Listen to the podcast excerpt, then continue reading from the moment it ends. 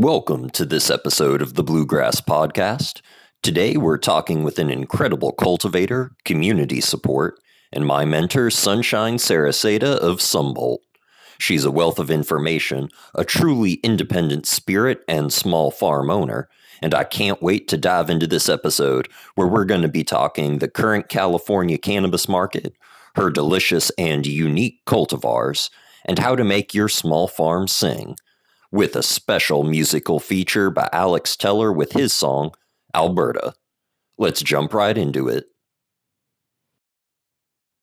So, you grew up in Humboldt, which I think is different from a lot of people who have moved in there. What was it like growing up? Growing up in Humboldt was it was adventurous, exciting, it was great to be raised by rebels and to have a different perspective about society. And yeah yeah yeah it's just a really good childhood.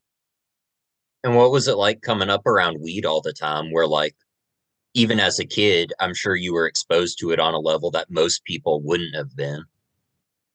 Yeah the best part about that was that um because I grew up in a community of growers and everyone was growing, we were in this bubble where we didn't have to hide anything from each other.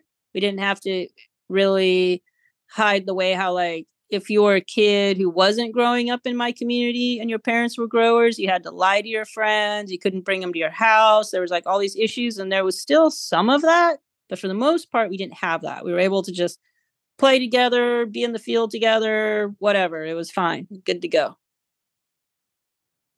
And do you think like that's kind of the remoteness of it, like Humboldt in it of itself, like just the fact that you were so far out there, you were able to do that, or like for people who maybe yeah. aren't familiar with Humboldt, why was it you were able to do that?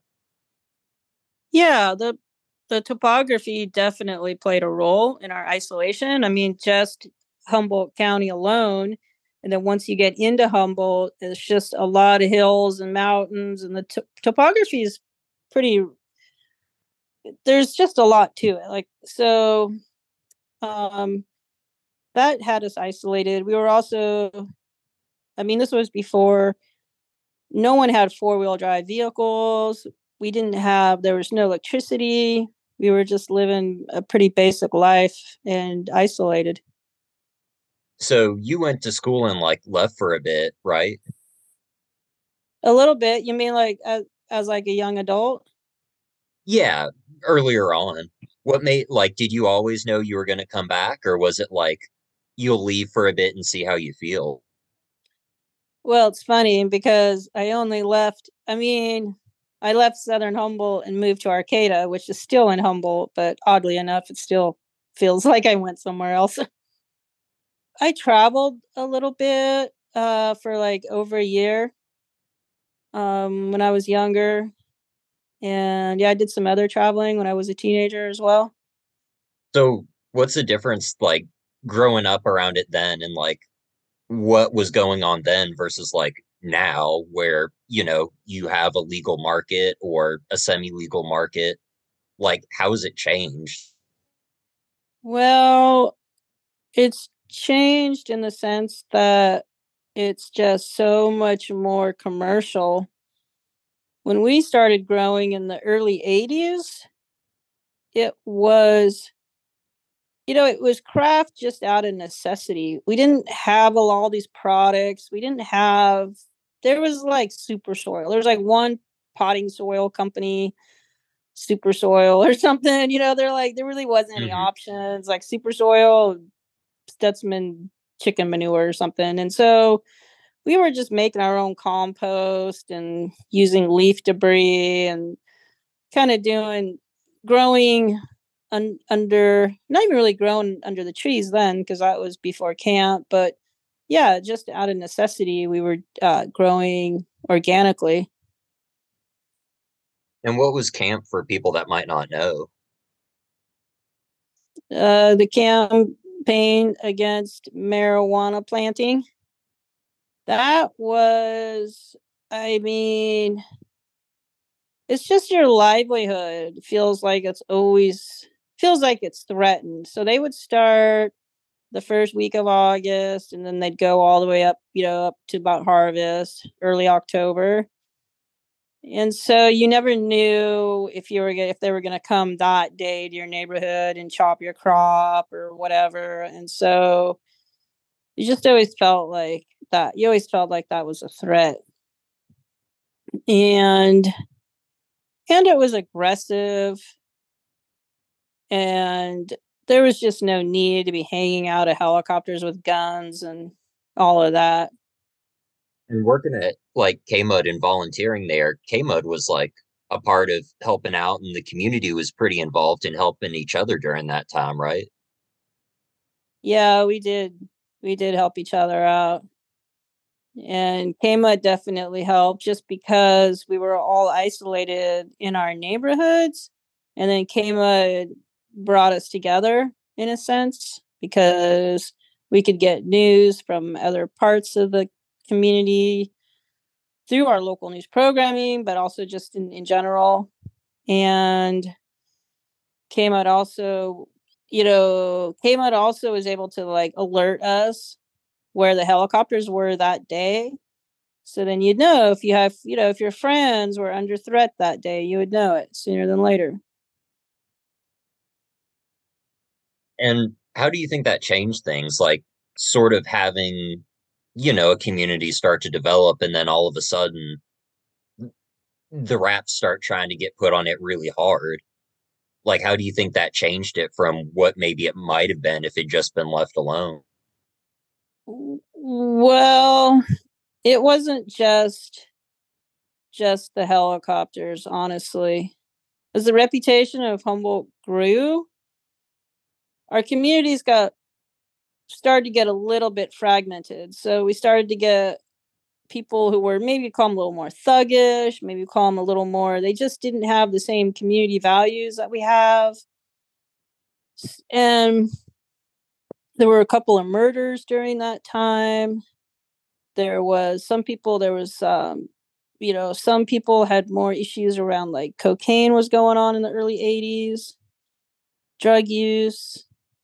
And so it wasn't really just camp as um as people got greedy, the money and this and that, that kind of became more became a problem too.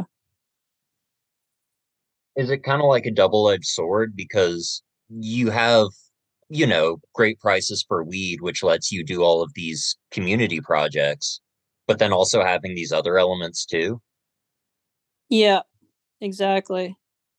Do you f- so here's a question like now that prices have dropped again, have you seen that move out at all or has it just stayed? You mean like the money, like the kind of commercial people? Um the thuggishness and the community element both, but also I mean with commercialization coming in, how has that changed the dynamic cuz now you've got legal large money interests? Yeah, I think that there were just people in general who came with the green rush, including maybe some more thuggish types. But regardless, it was easy then during Prop 215 in the medical days. And people got comfortable and complacent. And then when legalization came and you had to like just go through the struggles of being a startup in a startup industry with regulations that are constantly changing and it became really hard those those of us who've already had it hard were just like oh, okay this is i'm kind of used to this it's already hard. Or like people who had it easy it got hard and then they were like okay i don't want to do this anymore i'm out. So that's you know just the strong people are still here and the weaker people have gone. Did you always feel like you wanted to stick with cannabis for a living always or was there a point at which you were like it was always around but now i want to do it for a living and like make my living off of it even in the legal market. Yeah i always wanted to grow all the time. I always wanted to have it be a part of my life but in terms of like making a you know making a company out of it that really started for me in in 2015 you ever miss just like not like growing for fun, but just growing to grow versus like growing as a business? Yes and no. Um, I enjoyed back in in the old days. I did enjoy the just the adventure of it, and and there was a playfulness and a fun to it that is kind of lacking now because it's more job. It's more like a job. It's more like work. So it's it's lose it's losing some of that element of just play and fun and adventure. Have there been any benefits to it, like going into the structured industry that like you didn't have before on the other side? Yeah, yeah, of course. I mean, I really look at it as a choice I made. I don't really feel like I was forced into legalization or anything. Um, I would say that the reason why I made the choice really is for the transparency in terms of being able to fully express myself in the craft and what I do, and being able to have better control of my sales channels and my sales relationships and yeah just that aspect of the business. Just being appreciated for for what i do And do you want to talk about like your farming style a little bit and how you go about like cultivating because everybody is so wildly different? Yeah. I mean, of course, the dry farming that I got introduced to by my friend Jane over there in Shively to Alluvial Organics, that really that really went well for me. It really just suited me as a farmer, just dry farming and having this hands-off approach and low inputs and low intervention and just letting the terroir really be expressed. I just felt I just feel really grateful to have had that experience. And I would say that uh, with cultivation, that that really it's just the plants have so much to teach us. Rather, you know, rather we're smoking it and getting high and learning, or rather we're just growing the plants and learning. I really enjoy working with the plant and all the lessons that there are to learn. And what makes you want to do something like full term, which not a lot of people do, where you actually take the plant all the way through to the end, as opposed to, you know, someone doing a light dep or an indoor grow? Like, why do you love like taking it all the way to the end? Well, part of it is just the focus of having one crop and the timing of that. The other part of it is that in the fall, there's just such a great chemistry going on. There's a lot of everything's ripening, and there's just all the ripening hormones are in the air, all the fruit falling from the trees and ripening, all the berries rotting on the vines, like whatever it is. And then it's just fall is in the air. And so I just really enjoy being a part of that natural cycle. And do you feel like there's a ripeness that you get from that? From growing in the sun and growing outdoor that you don't get in light depth when you do it the same way or maybe indoor? Or do you feel like it's just you personally prefer being outside?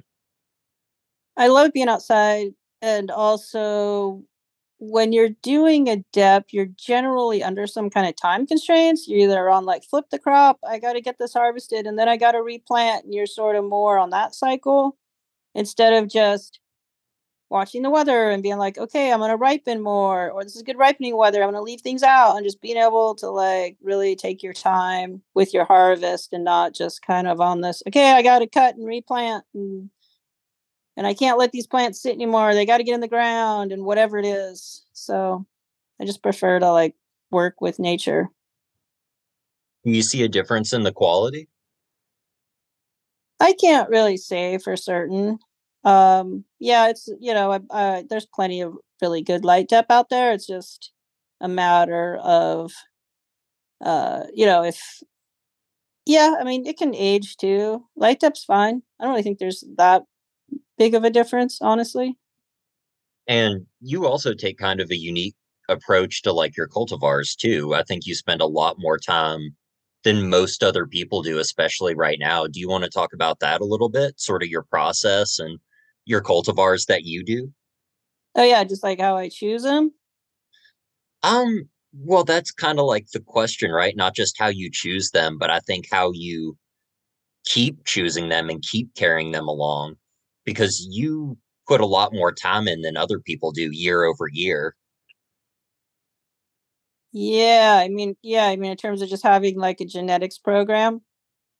Yeah, you actually, it feels like invests a longer period of time to see how things are developing rather than just, Oh, this is a random new thing. I'm going to grow that new thing. yeah, I do take some time with that. Part of it is just being cautious because everything that's grown has to be represented and sold in some way, marketed in some way. Like it's just really important that it, you know, it's going to pass through. Um, and so Yeah, I'm I'm careful. I try and really stay focused. I really want the best representation of like a specific profile, something along those lines. Um, so I I'll do my own crosses. I will take my time. I will do some back crossing to stabilize before I make the final cross that I want to do. And it's really hard to stay focused because it takes time. You got to follow it through to the end. You might have something good and you might not even really know how good it is. So if you like just let it go too soon, you might miss it, you know? So sometimes you just got to keep growing something and sharing it and exploring it and checking it out. So um yeah, so I just work on a few different profiles. I like a lot of flavor, but recently I've been exploring more about different types of highs and crossing for that. And um yeah, um just just got to take I think it is better to take some time with it and make sure that what you got is is really good. And when you're going through what you have, your different cultivars or even variations in there, is like what are so I heard you mention flavor and you kind of talked about high a little bit. What are some of the things where either you see it or you smell it or when you smoke it, it jumps out at you? What are the things that you look for where you're like, oh, this says to me I want to pursue this further? Yeah, that depends. Sometimes it's just a random intuitive spark of inspiration. And then other times it is something that I'm thinking about in terms of like how the flavors resonate, how they're going to blend together. Recently, I've been also um, super happy with the oil on the Delphina and the resin on that. Wow. Like I have this little finger hash ball and I just love it. I love the texture of it. It's just really, really good. And so when I cross, I'll be uh, thinking about kind of sweet and dry. So, you know, I'll find a sweet flavor profile of that cultivar and then I'll find a more savory. I might run two lines, a sweet and a sweet and dry, so to speak. I'll also look for something that's bold versus something that's complex. And then I may cross those. That may be my back cross, or I also may run two separate lines of that. So I'll find a male that's sweet, and I'll find a male that's, or I'll find a male that's bold, and then a male, a male that's complex and spicy. And so I'll just kind of play around with those profiles. And do you want to talk about Delphina a little bit and some of the other things that you have that you grow? Yeah, so I have primarily four right now, and the Delphina is it's my hash plant. I made that for hash specifically, and I'm really happy with it. The And that flower is one, pretty great too. Yeah, yeah, that one is a cross of purple Nepal, which is similar, has a similar profile to gelato. And then I cross that with something I call Rebel Moon, which is just a really oily, greasy kind of plant. And it's got some sweet notes, but also has some nice savory notes too. And do you want to talk about some of the other ones, like the loopy fruit, which I think probably Oh, you're yeah. best known for?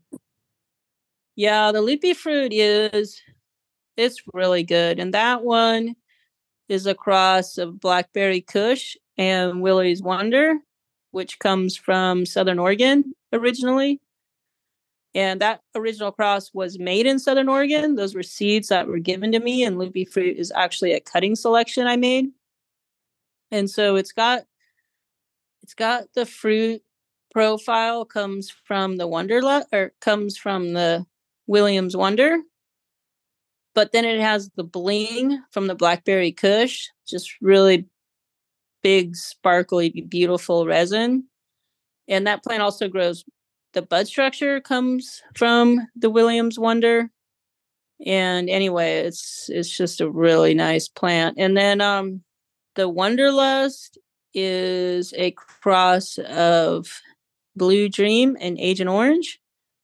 And that one is just it's like one of those little cocktail fruit cups. It's like the orchard blend. There's like some pear, there's some mm-hmm. peach. Mm-hmm. Sometimes you get a tropical note. Then of course there's the citrus but um that one that one's pretty bold. It's got a lot of terpenes in there. It's got a lot of flavor. It definitely and, feels like it has a different high too. Yeah. Yeah, that's why I called it Wonderlust. It was like I'm not really like a wake and bake kind of person, but the first time I made that cross and I had the seeds, I actually planted them in the winter and then I was blooming it in the spring and it was I it was like eight in the morning, and I went up to the dry rack and I took I took it off the dry rack and just like rolled a joint and like smoked it. Like I was like so excited. And then I went for a walk and I was like, oh yeah, this is a nice kind of kind of wonderless sort of herb. So uh yeah, that one's tasty. And then the redwood summer is that has like a tree kind of profile It's got like it's got a little bit of like Mexican sweetbread, freshly cut lumber, maybe a little hint of patchouli, and also another just a really nice smoke. And you have these sort of like set things in your stable. How do you decide to make a change or add something else in or keep them the same? Yeah, so um I generally have an idea of where I want something to go. So um or what I want it to to represent. And um so like the Wonderlust is I think it's pretty good on its own. I don't have any plans to like add something to that and still call it Wonderlust. If I cross it with something else, I'm going to make something totally different with it um but it's just based on like a, a profile so so the to me i define the genetics by like what i'm looking for what what the representation is of that genetic and then as long as i fulfill that then i fulfill that so say i like find the other thing about the wonderlust that i really like are these peachy i really like the peach tones so let's just say I found another genetic that also had a lot of peach. I might be like, okay, I'm going to cross it with that and like enhance the peach because the peach for me is what defines Wonderlust. So as long as I'm like still within that how I define it, then yeah, I'll cross it with something else if I think I need to. And do you sort of think of the different ones in different ways, like the idea of what it is can that be different from each one to each one or is that like a uniform criteria well i do want them to be different from each other. So i don't want to like take say the same male and cross everything with it. Like i want them to be very distinctive from from each other and on the market. So that's that's the challenge. And do you find it's easy or difficult to get away from the market? For me it's easy. Why do you think that is? Just because a lot of people have trouble and maybe follow the market as their first move. Why do you think it's easier for you to go in your own direction? Because I'm not so hung up on appearance, because appearance doesn't really get you high. So, what's the big deal about appearance? So, what would so why do you think people look at appearance as much then when it doesn't really impact like the experience of the user? It's just for sales, really, especially for like bulk sales. It's just for sales. That's all. With bag appeal. Yeah. So, how do you educate your customers or the people you're trying to sell to to get that point across? Or do you think it's just people who are already there are the people who are going to consume your weed? Yeah, I just have a little bit of confidence. So I go for it. Um, I kind of rely more on my packaging too.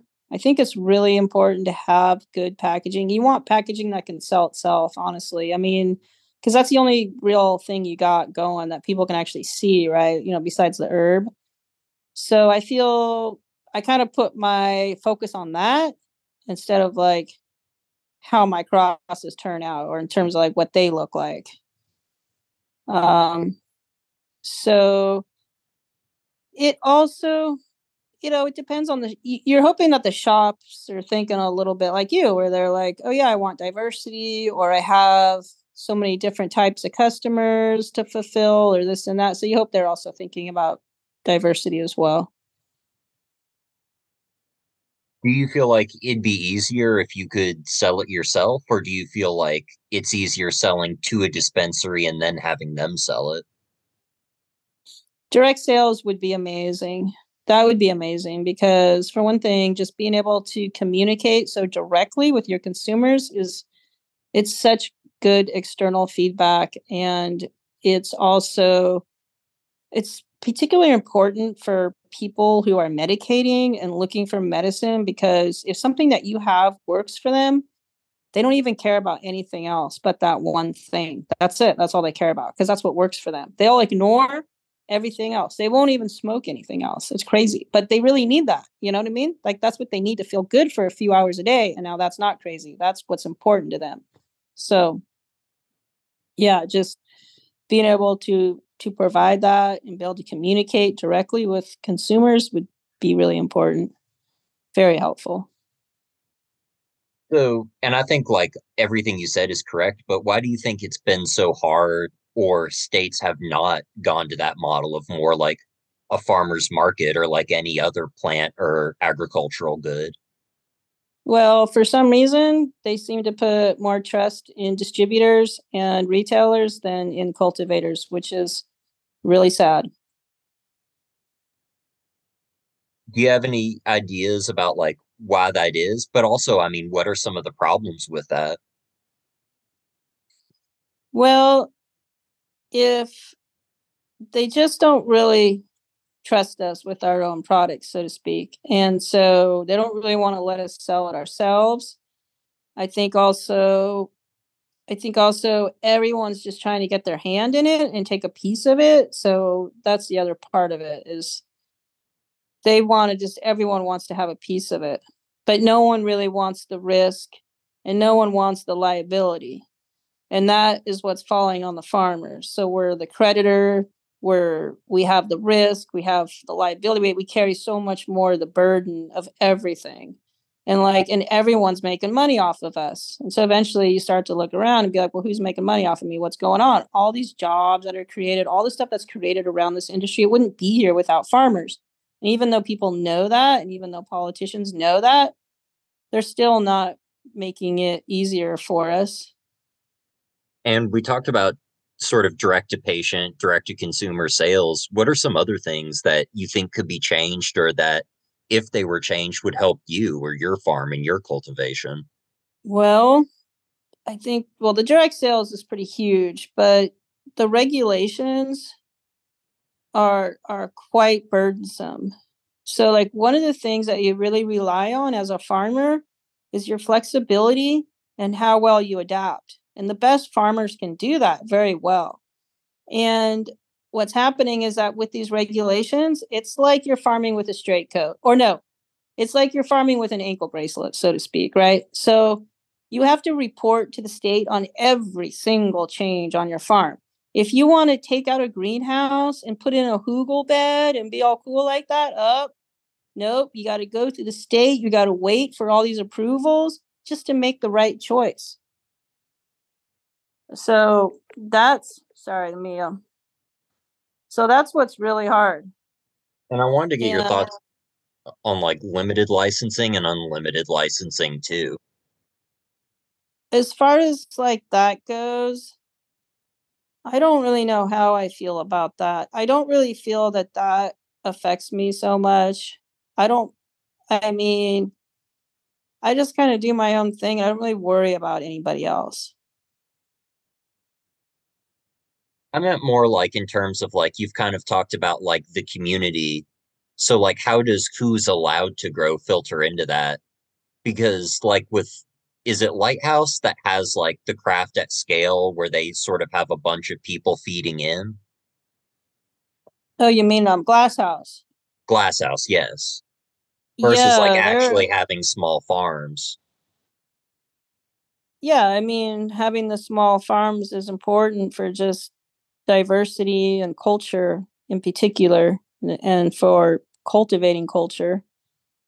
Um but as far as like yeah i mean it, you want to build you want there to be as much access as possible. So so what that means is that um yeah that really you know it makes more sense to have more smaller licenses out there and less big ones. But you know, you can't you got to think about access to medicine and access to medicine at, at affordable pricing and that there's something to be said for that. So glass house, well, it's not really such a good model for California. We have a lot of small craft farmers. You know, when when glass house can export out of state they're going to be giving people across the country really good herb for a pretty good deal. I mean, it's you know they'll have something decent coming out of California. So I mean, that's not that's not a horrible thing, really. And do you feel like because I know that there used to be like a one acre cap, right, where people could only grow up to an acre. Do you feel like that changed anything at all, where everybody was small?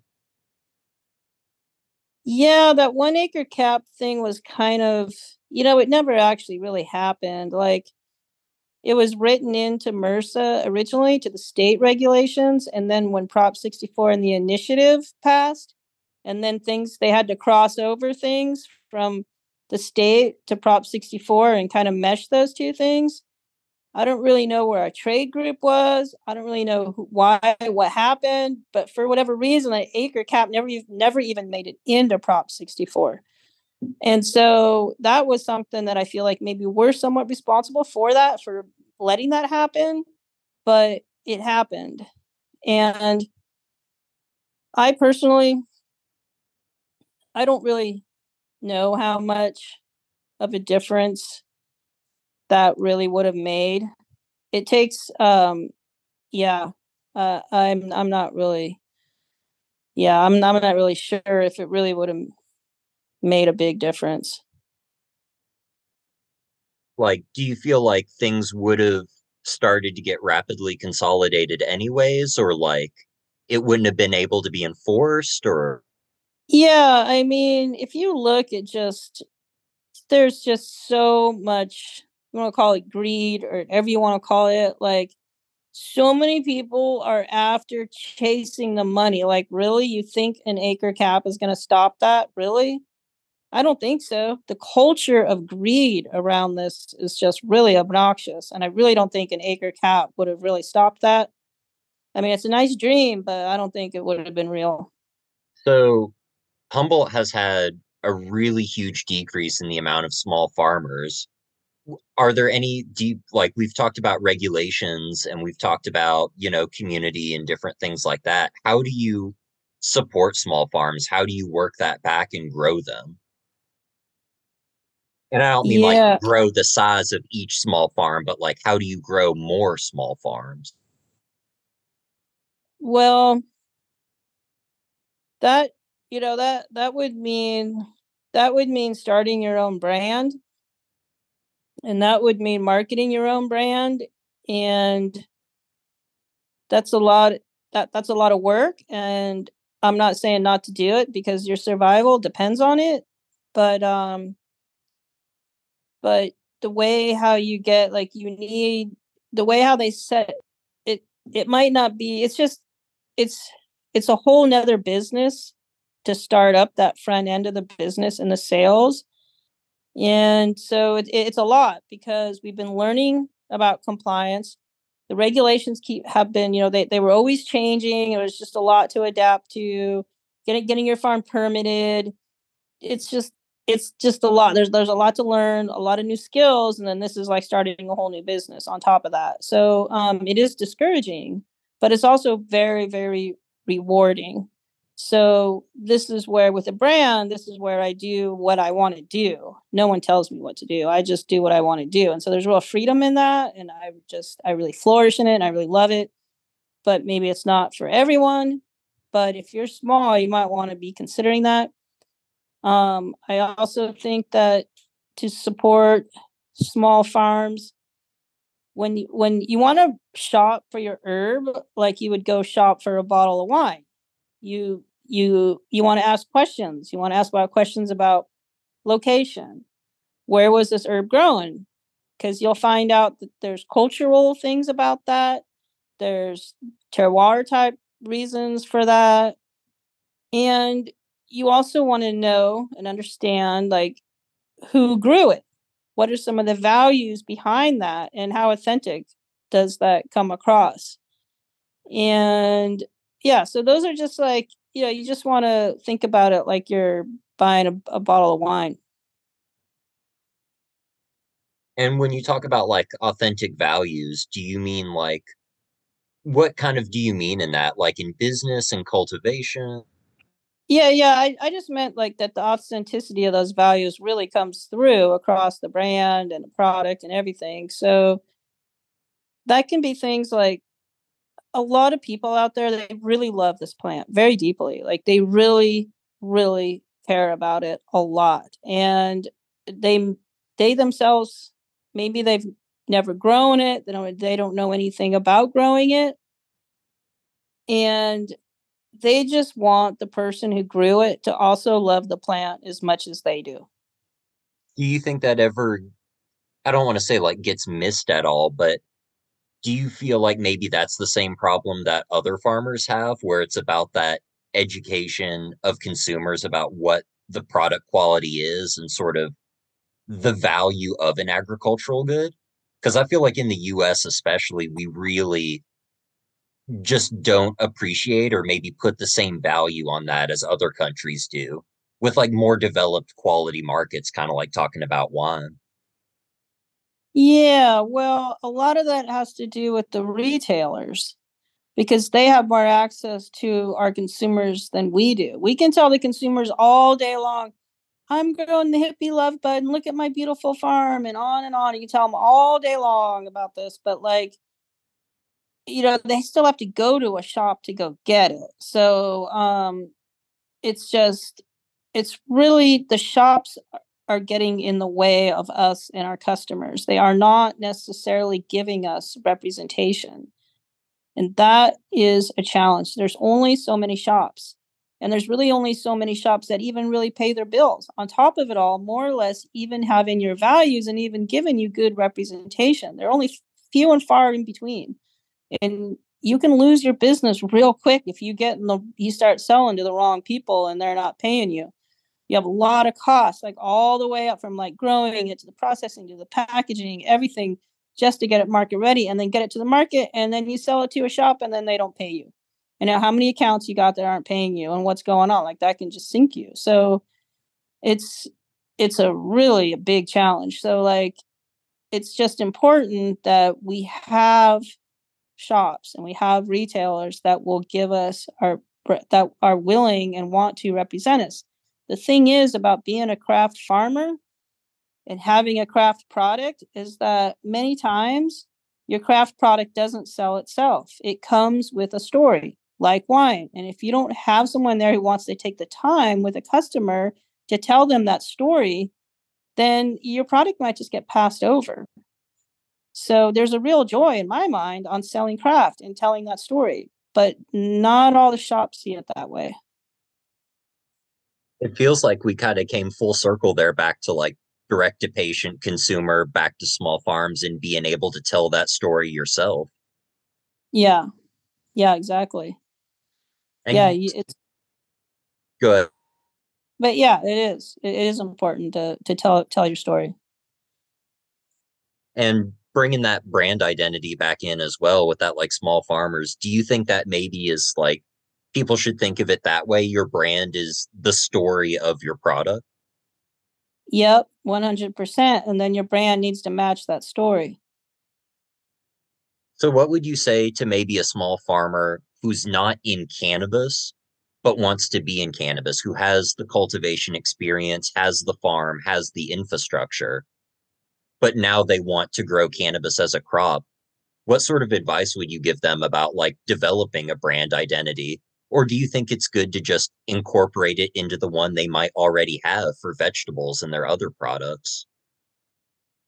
Yeah, your your brand story I would like I mean, I would go pretty deep on this one. This is like a lot of self discovery, self exploration. This is where you might want to, you know, you might want to take a moment to go in the cave, so to speak. Like you might want to meditate on this one a lot and really think about think about what you represent think about what you want your the values behind your brand and what they represent and who do you want to attract to you and make it something that's true to you and don't be afraid. Like when I made my brand, I pretty much made a brand that I could sell to myself. So, I mean, and I think that that's okay. Like some people might tell you, like, no, don't make a brand to sell to yourself, but you know yourself better than anybody else. So you got to take that into consideration.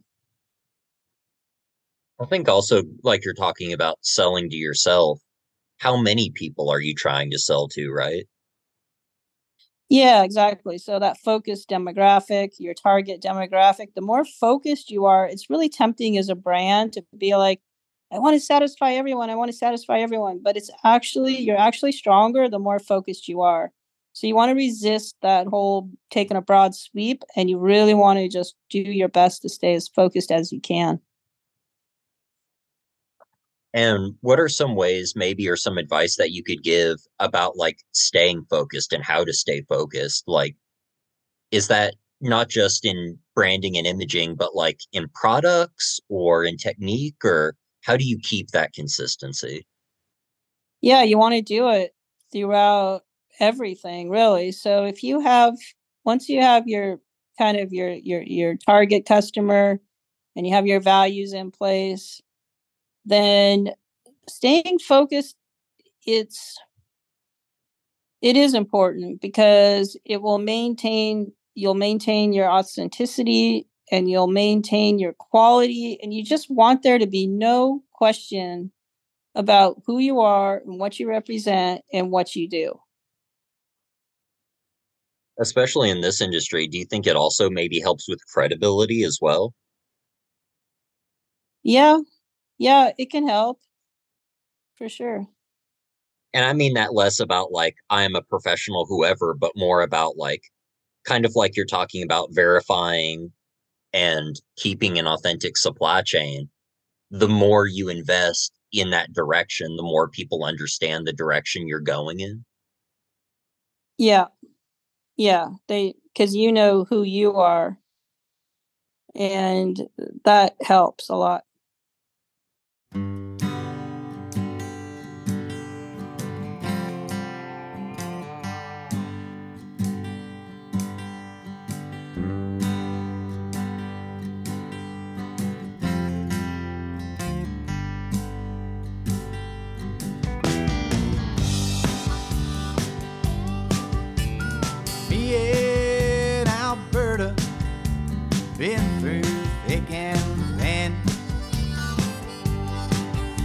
I'm a cold.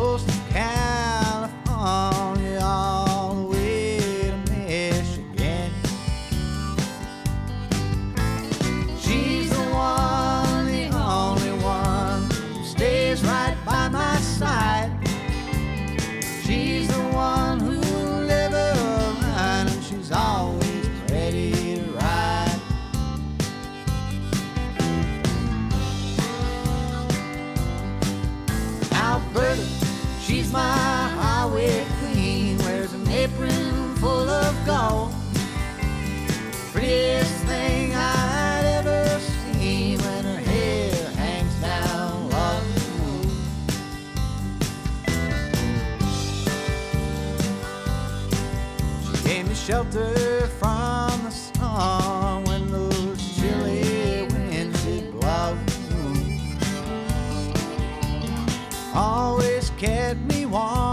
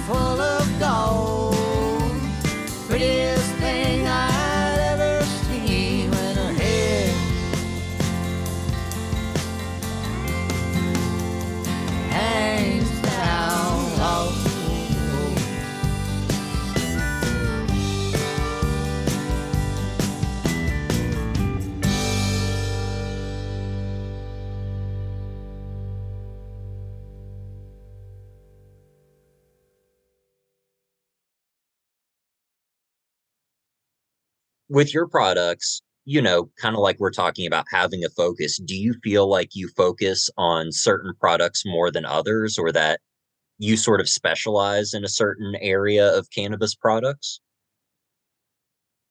Not exactly, actually. I don't exactly, I mean, no, not quite. I just, I love, I do love product development. I do love crafting. I do love just curating an awesome experience. Um, so yeah, I mean, I I tend to cover a few things. I'm not, I, I wouldn't say that I lack focus, but because each product development takes quite a bit of focus. So it's not like I have, it's not like I'm running around working on all these products. I stay focused on which ones I'm going to work on. So I follow them through. So more like you have some you have a cultivar that you like, what product direction it can go in rather than like I have products I specialize in, I'm going to fit the cultivars into that. Yeah, yeah, that's a that's a perfect way to say it. So like I yeah, so it depends um on what you got. Like the Delphina being such a hash maker, like what's the best expression of Delphina? Well, you know, it does burn pretty good as a flower, but dang, it's exceptional hash. So maybe that's the best expression of that. And then you take something like like the Wonderlust, which is just so incredibly terpy.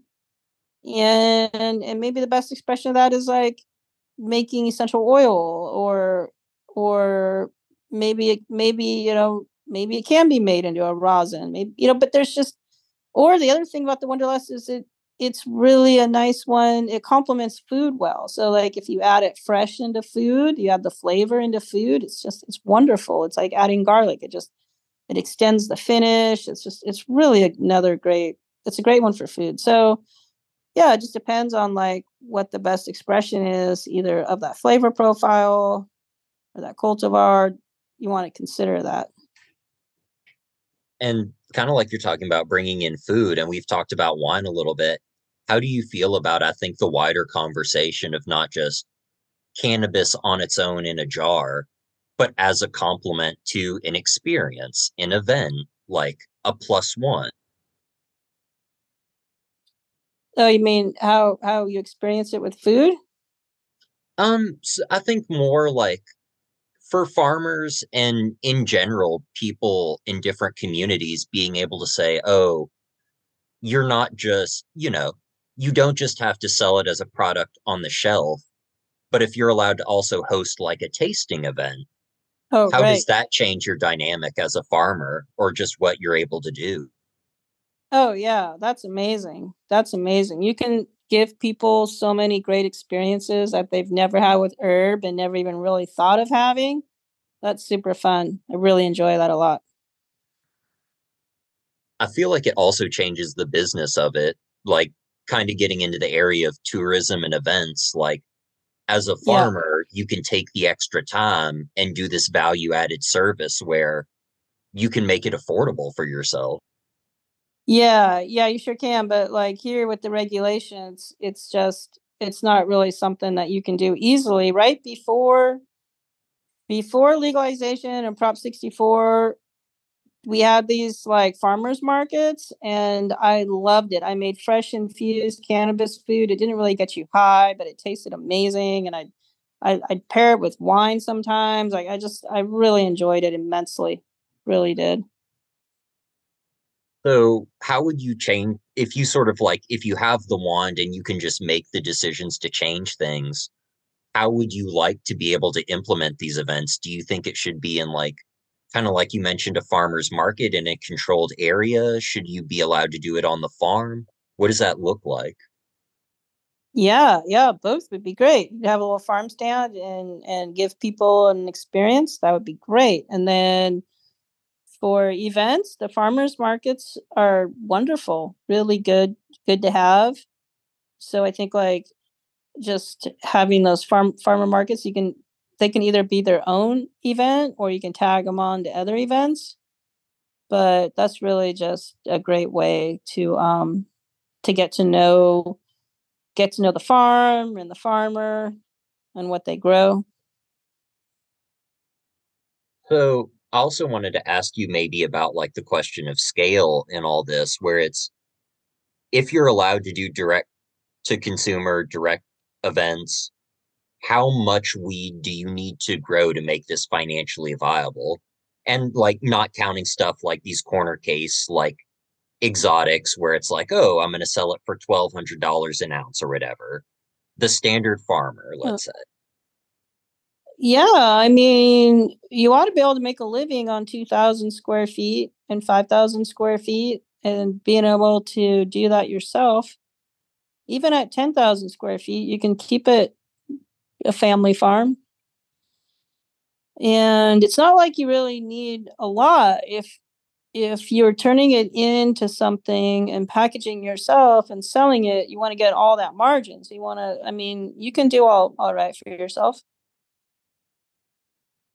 do you think that'll change over time like as prices change? Or do you think like that's a sustainable one where like you could keep that for you know how long do you well, think?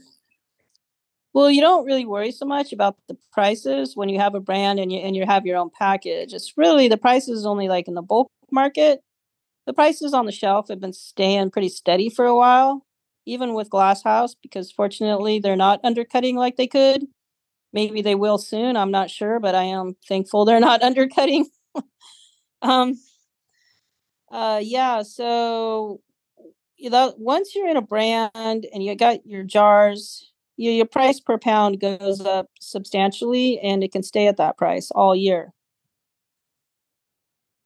And do you feel like there's any sort of like, I don't want to say difficulty, but any sort of change because of the harvest cycle where it's, oh, you're in October to November, there's a huge flood of product?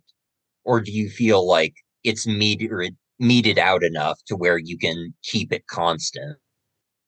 Yeah, you're not a part of that. You're just packaging and selling. Like you don't really worry about those fluctuations if people wanted to buy your products or buy your weed, how or find out more about you, where can they do that? What are some social media platforms they could follow?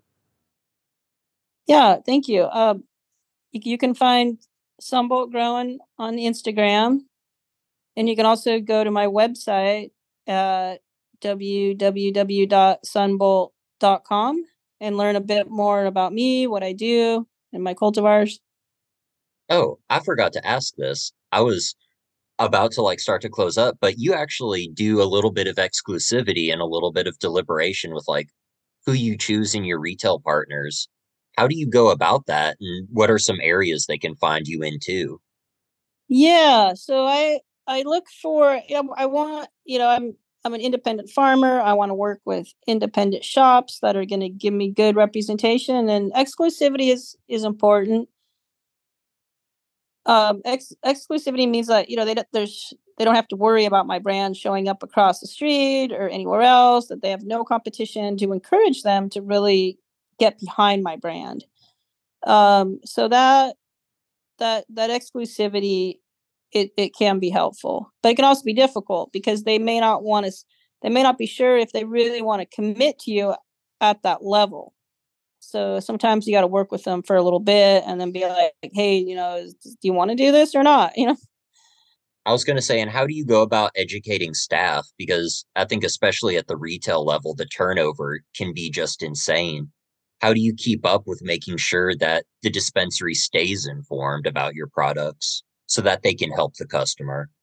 Yeah, the first part is to make sure they actually get to partake in the samples that you leave with the retail shop and sometimes they actually have a say in what goes on the shelf and every single shop's different. So how to approach people and how to, to get them behind your brand and give representation can be difficult and that's where that's where it helps to have good packaging that's where it helps to have a pretty good brand story. So um um ed- education it it yes, it can be challenging, especially because up here in Humboldt, we're so isolated. So just to get, just to pound some pavement, just to get into some shops, it's not easy. It's like a five hour, you know, it's four or five hours just to get to the Bay Area. So it's like doing a sales trip. It's not that easy. It's not like being in the city where you can just have your circuit and go to your shops and this and that. No, you're like farming way away from everything. And so the education is challenging. Are there any avenues you found that have made it easier, not just with like product samples, but like just having a presence that people can find out about you through? Um, yeah, I mean, of course, any kind of media coverage is helpful, and and networking and meeting people in general, and just wanting to educate them in general, not even necessarily about your product or about your brand, but just about herb in general, just to spark their curiosity, really. And what are some of the things that you educate people about just out of curiosity? Like, what are sort of some of the things you talk to them about where it's maybe an uneducated consumer? You're not trying to sell them on the brand, but you're just trying to make them a better consumer. Yeah, bringing awareness around terroir and around location, and then having some curiosity to try something that's dry farmed, and uh, also just about educating them on this low intensity agriculture.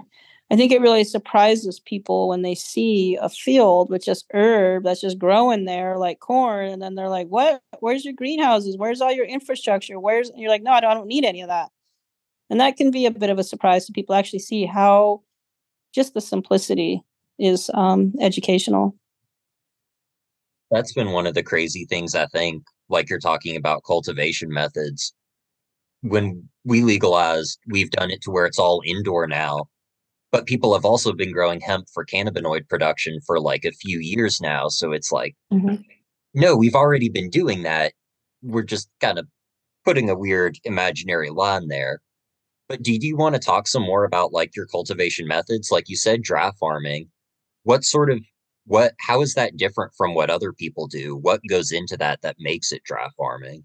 Yeah, so that is having being in the right location with the right kind of soil. So we have a clay loam here, and you just get the best qualities of clay. And it just the water, it's not that the roots are going down to the water, it's that the water is actually coming up to the roots. The roots actually grow fairly shallow, I believe. And um, I mean, the water comes pretty close to, to the surface. So having that just this unique location. And then um let's see. Yeah, just just yeah, just the lo- location. Do you do any like amendments or are you like no amendments or sprays or like especially since you're full term and you sort of are taking so much risk that something might happen to your crop what do you do taking it through that really long term cycle yeah, well, I mean, starting off with just my nursery, I may even overwinter some nursery, some I may overwinter some plants, and so that's where I'll do quite a bit of my tinkering and whatnot. Is during that nursery phase. If I'm going to tinker, I'll I'll um I'll add some. You know, I'll, I'll use because it's cold in the winter. There's some you know more specific nutrient needs little bit of phosphorus can help give them some energy when it's cold. And I'll do a little bit of silica. But yeah, so there's some things I'll do over the winter. And then, but then once they're in the ground, I do very, very little. I don't really add much to the soil. Um, cover crops are always good. I'd like to explore the use of like wood chips and basically recreating a forest soil.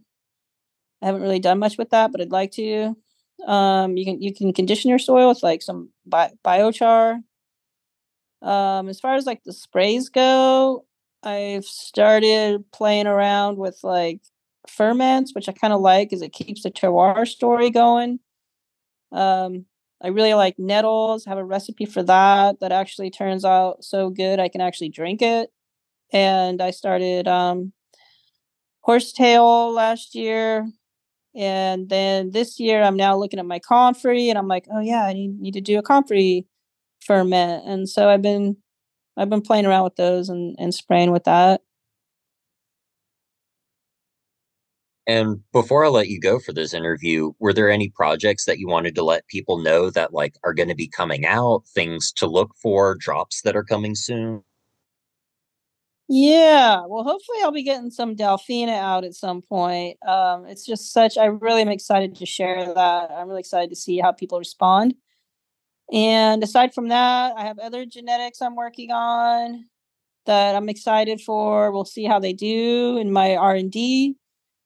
And I'm also really excited about working on these hash infused pre-rolls and like this combination of essential oil and hash and flower and just how to make that really exceptional. So that's something else that will be coming out here soon. Those pre rolls slapped. They were incredible. I can't wait. Yeah, well, that's out. that's just the beginning. That's just the beginning. I'm I'm really looking forward to just really develop taking those a lot further. Sunshine, thank you so much for coming on today. I really appreciate it. Yeah, thanks. Thanks for having me and just good luck with everything in Kentucky with medical and legalization and just doing it right. Thank you for stopping by for this episode of the Bluegrass Podcast.